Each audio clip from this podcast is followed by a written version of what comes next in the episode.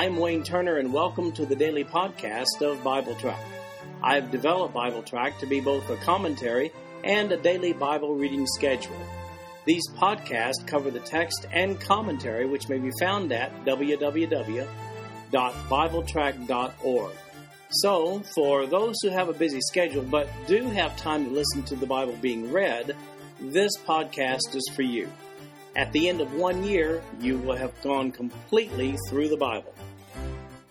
Today we're reading 1 Kings chapter 15 verses 1 through 24 and 2 Chronicles chapters 13 through 16. This is the New King James version of the podcast. The King James version is also available. In 1 Kings chapter 15 verses 1 through 24 and 2 Chronicles 13, we see that we have a new king, Abijam, uh, also known as Abijah, and Rehoboam is out. 1 Kings chapter 15 verse 1. In the eighteenth year of King Jeroboam the son of Nebat, Abijam became king over Judah. He reigned three years in Jerusalem. His mother's name was Maacah, the granddaughter of Abishalom. And he walked in all the sins of his father, which he had done before him. His heart was not loyal to the Lord his God, as was the heart of his father David. Nevertheless, for David's sake, the Lord his God gave him a lamp in Jerusalem by setting up his son after him and by establishing Jerusalem because David did what was right in the eyes of the Lord, and had not turned aside from anything that he commanded him all the days of his life, except in the matter of Uriah the Hittite. And there was war between Rehoboam and Jeroboam all the days of his life. Now the rest of the acts of Abijam and all that he did, are they not written in the book of the Chronicles of the Kings of Judah? And there was war between Abijam and Jeroboam. So Abijam rested with his fathers, and they buried him in the city of David. Then Asa, his son, reigned in his place. Now over to Second Chronicles chapter 13, the parallel passage. Verse 1. In the eighteenth year of King Jeroboam, Abijah became king over Judah. He reigned three years in Jerusalem. His mother's name was Micaiah, the daughter of Uriel of Gibeah. And there was war between Abijah and Jeroboam. Abijah set the battle in order with an army of valiant warriors 400,000 choice men. Jeroboam also drew up in battle formation against him with 800,000 choice men, mighty men of valor. Then Abijah stood on Mount Zemaraim, which is in the mountains of Ephraim, and said, Hear me, Jeroboam, and all Israel. Should you not know that the Lord God of Israel gave the dominion over Israel to David forever, to him and his sons, by a covenant of salt? Yet Jeroboam the son of Nebat, the servant of Solomon, the son of David, rose up and rebelled against his Lord.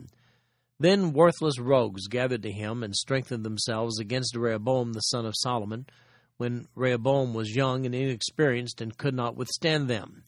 And now you think to withstand the kingdom of the Lord, which is in the hand of the sons of David, and you are a great multitude, and with you are the gold calves which Jeroboam made for you as gods have you not cast out the priest of the Lord, the sons of Aaron and the Levites, and made for yourselves priests like the peoples of other lands, so that whoever comes to consecrate himself with the young bull and seven rams may be a priest of things that are not God's?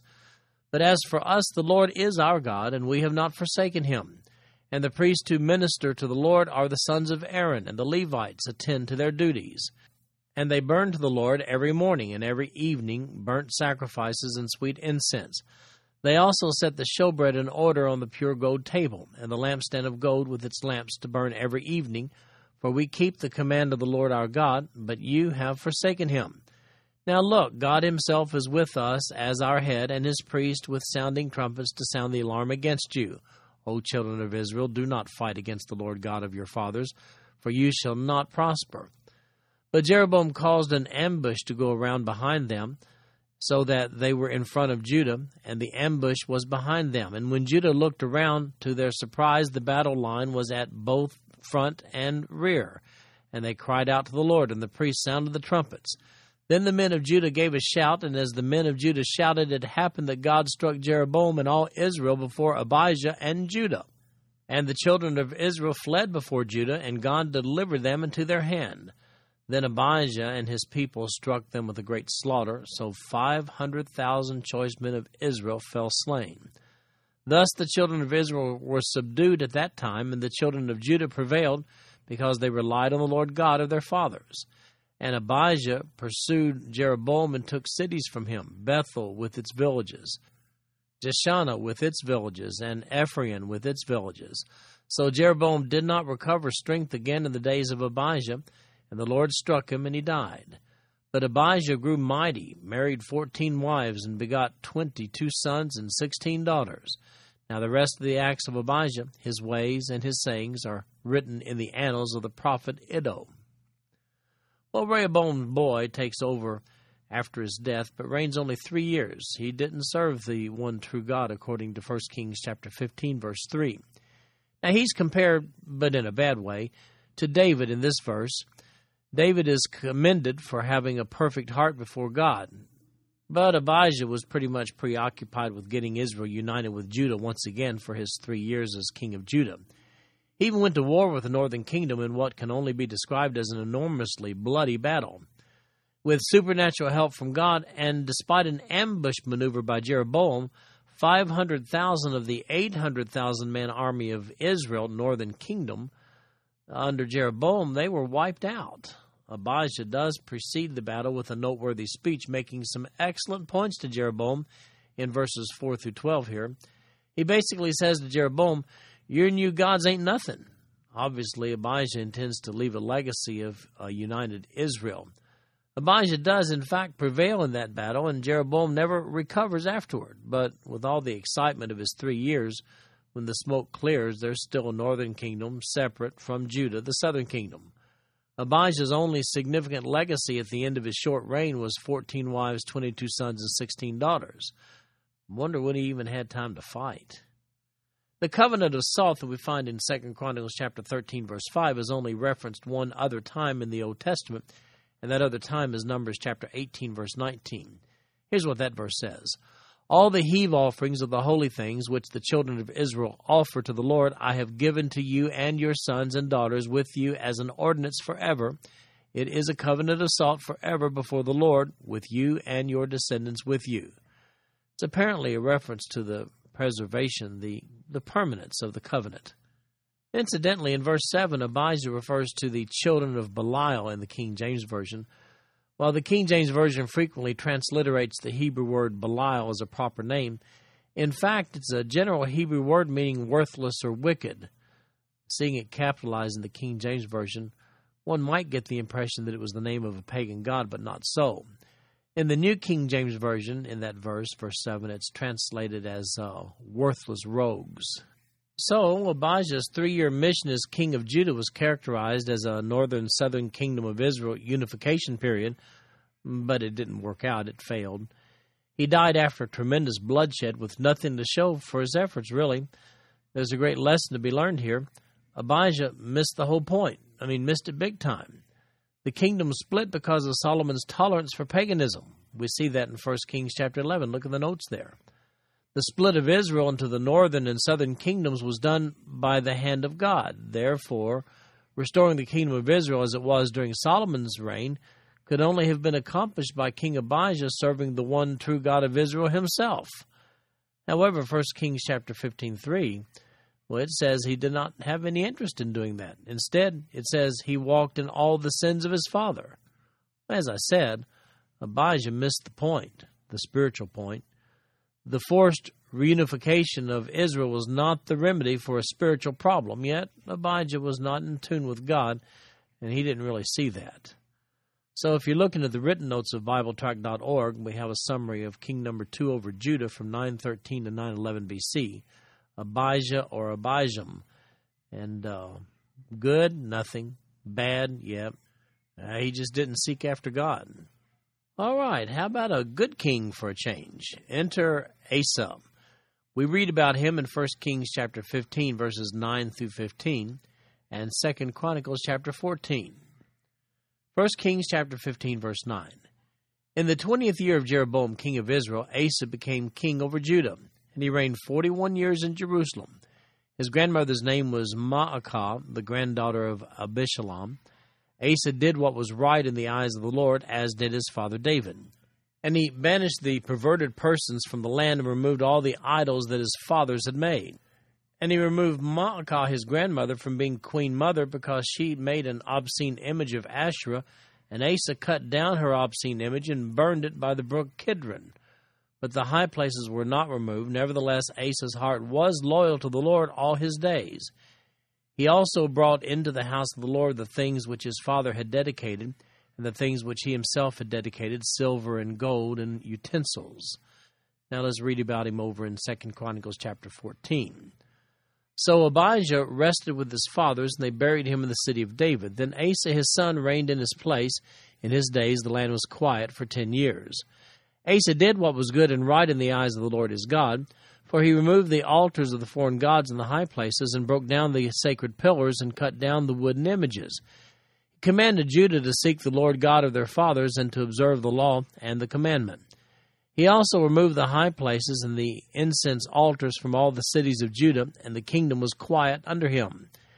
And he built fortified cities in Judah, for the land had rest. He had no war in those days, because the Lord had given him rest.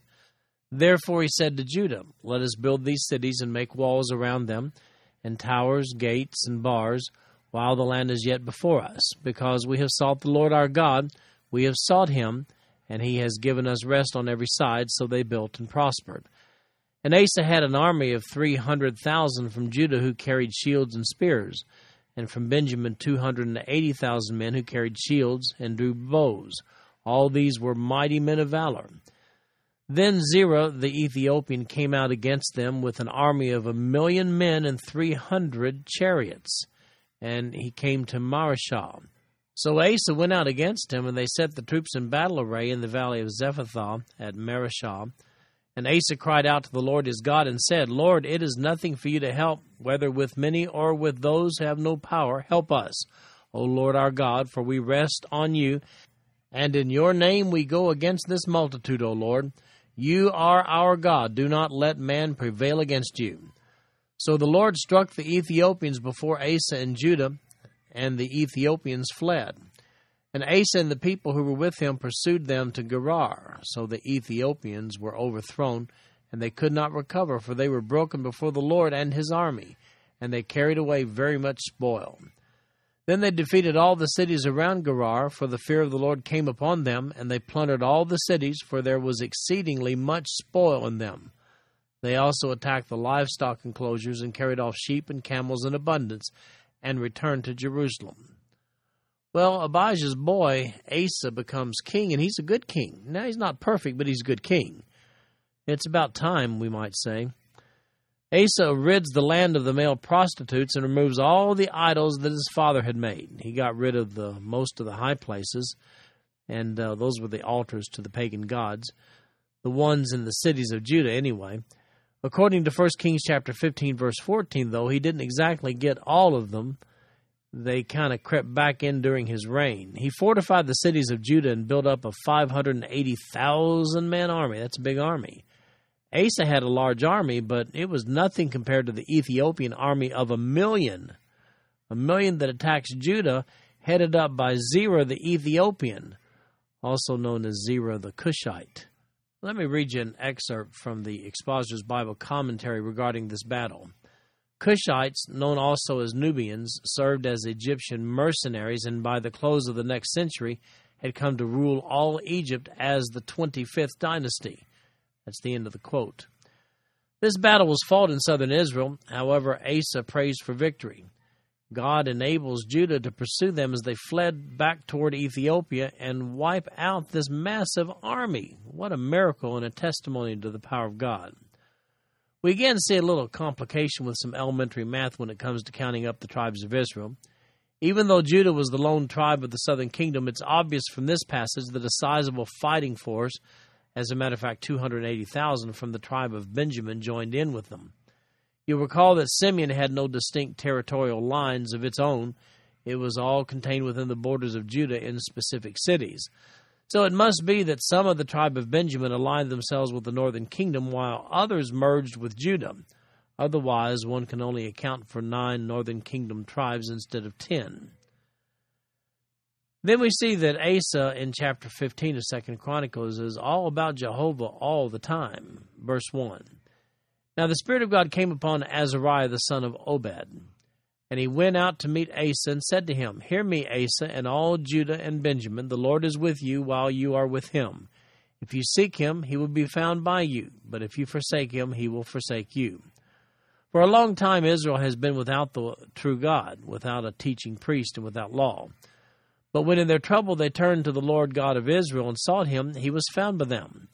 And in those times there was no peace to the one who went out, nor to the one who came in but great turmoil was on all the inhabitants of the lands.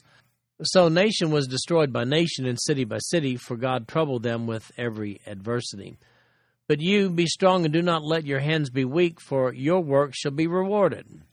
And when Asa heard these words in the prophecy of Obed the prophet, he took courage and removed the abominable idols from all the land of Judah and Benjamin, and from the cities which he had taken in the mountains of Ephraim and he restored the altar of the Lord that was before the vestibule of the Lord. Then he gathered all Judah and Benjamin, and those who dwelt with them in Ephraim, Manasseh, and Simeon, for they came over to him in great numbers from Israel when they saw that the Lord his God was with him. So they gathered together at Jerusalem in the third month in the fifteenth year of the reign of Asa.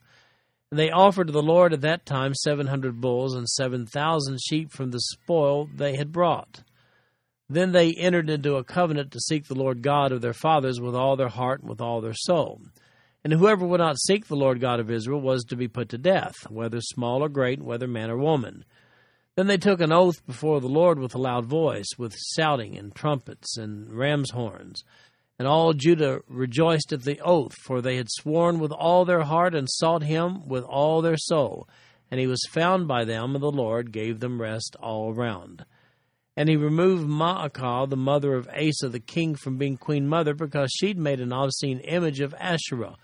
And Asa cut down her obscene image, then crushed and burned it by the brook Kidron. But the high places were not removed from Israel. Nevertheless, the heart of Asa was loyal all his days. He also brought into the house of God the things that his father had dedicated and that he himself had dedicated silver and gold and utensils and there was no war until the 35th year of the reign of Asa.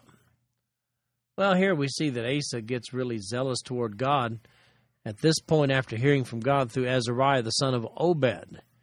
He gets rid of more idols and high places to false gods. These little rascal gods seem to multiply with, with some help from some misguided people.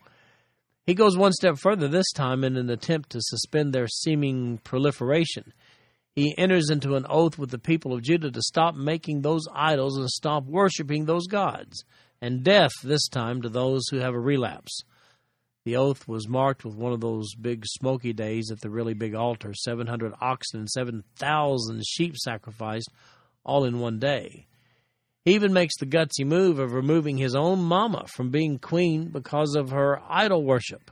Well, and then here it is again. He says uh, in verse 17 that he did fall a tad short of complete success in his extermination of false worship.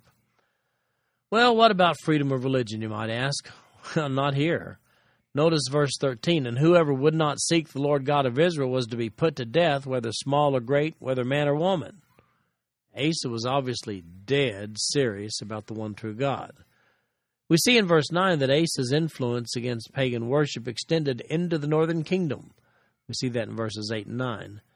But he fell short of ridding Judah and Israel of their pagan worship when it says in verse 17, But the high places were not removed from Israel. Nevertheless, the heart of Asa was loyal all his days. But we see then that Asa has a tough time in his elder years. Let's read 1 Kings chapter 15 verses 16 to 24 and 2 Chronicles chapter 16. 1 Kings 15 verse 16.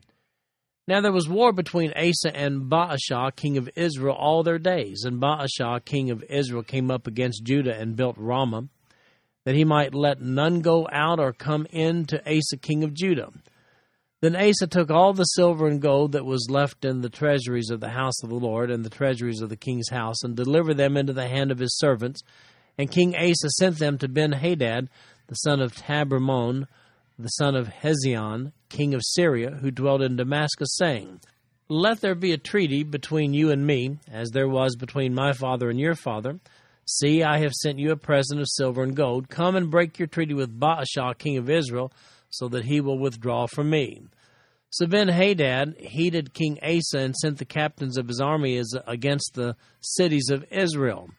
He attacked Ijon, Dan, Abel, Beth Maacah, and all Kinneroth, with all the land of Naphtali. Now it happened when Baasha heard it that he stopped building Ramah and remained in Tirzah.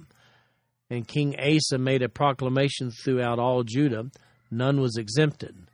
And they took away the stones and timber of Ramah, which Baasha had used for building, and with them King Asa built Geba of Benjamin and Mizpah. The rest of all the acts of Asa, all his might, and all that he did, and the cities which he built, are they not written in the book of the Chronicles of the kings of Judah? But in the time of his old age, he was diseased in his feet. So Asa rested with his fathers and was buried with his fathers in the city of David his father. Then Jehoshaphat his son reigned in his place. Now over to the parallel passage, Second Chronicles chapter 16, beginning there with verse 1. In the thirty sixth year of the reign of Asa, Baasha, king of Israel, came up against Judah and built Ramah, that he might let none go out or come in to Asa, king of Judah.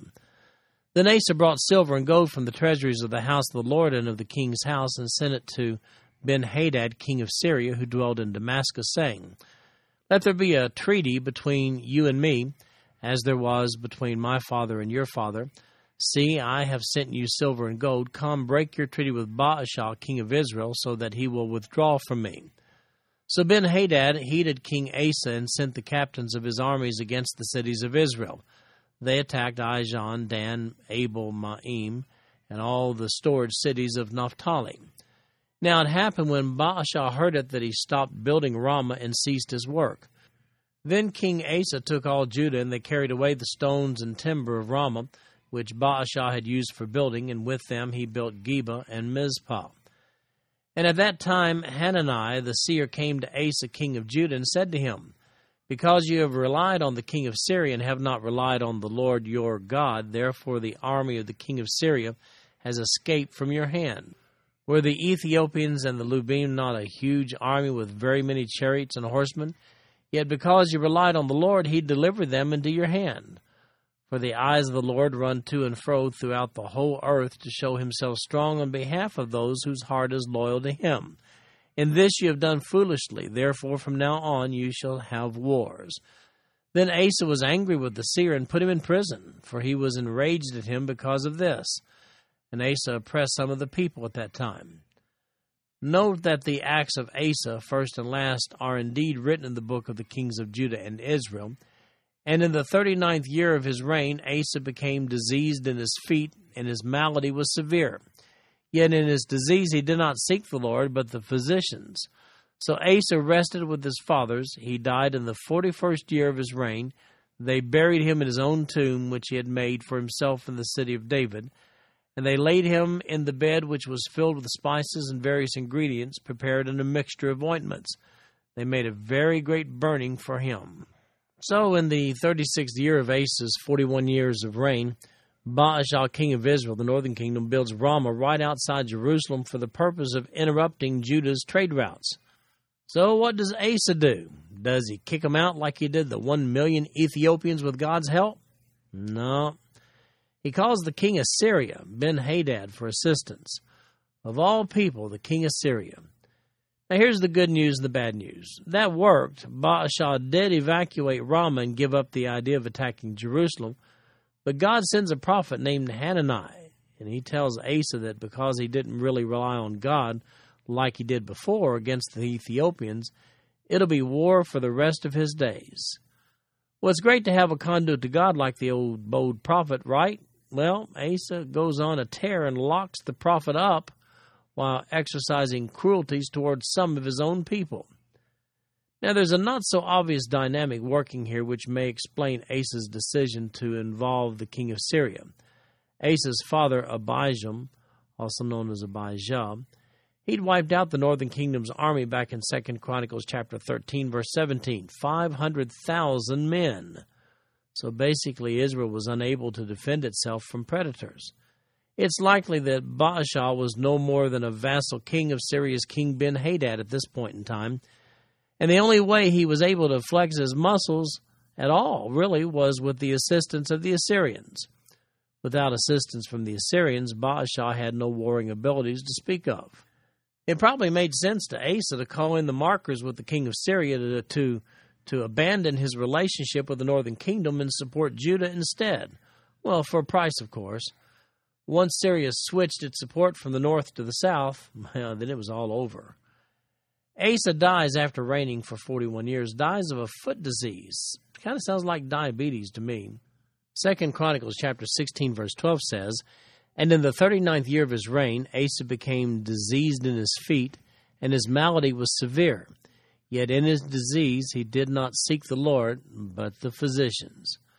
So with all the good that Asa did before the Lord, his life ends with a lapse of spiritual insight accompanied by bad judgment. So if you look into the written notes of BibleTrack.org, there's a table there showing a summary of king number three over Judah. His name is Asa from 911 to 870 BC.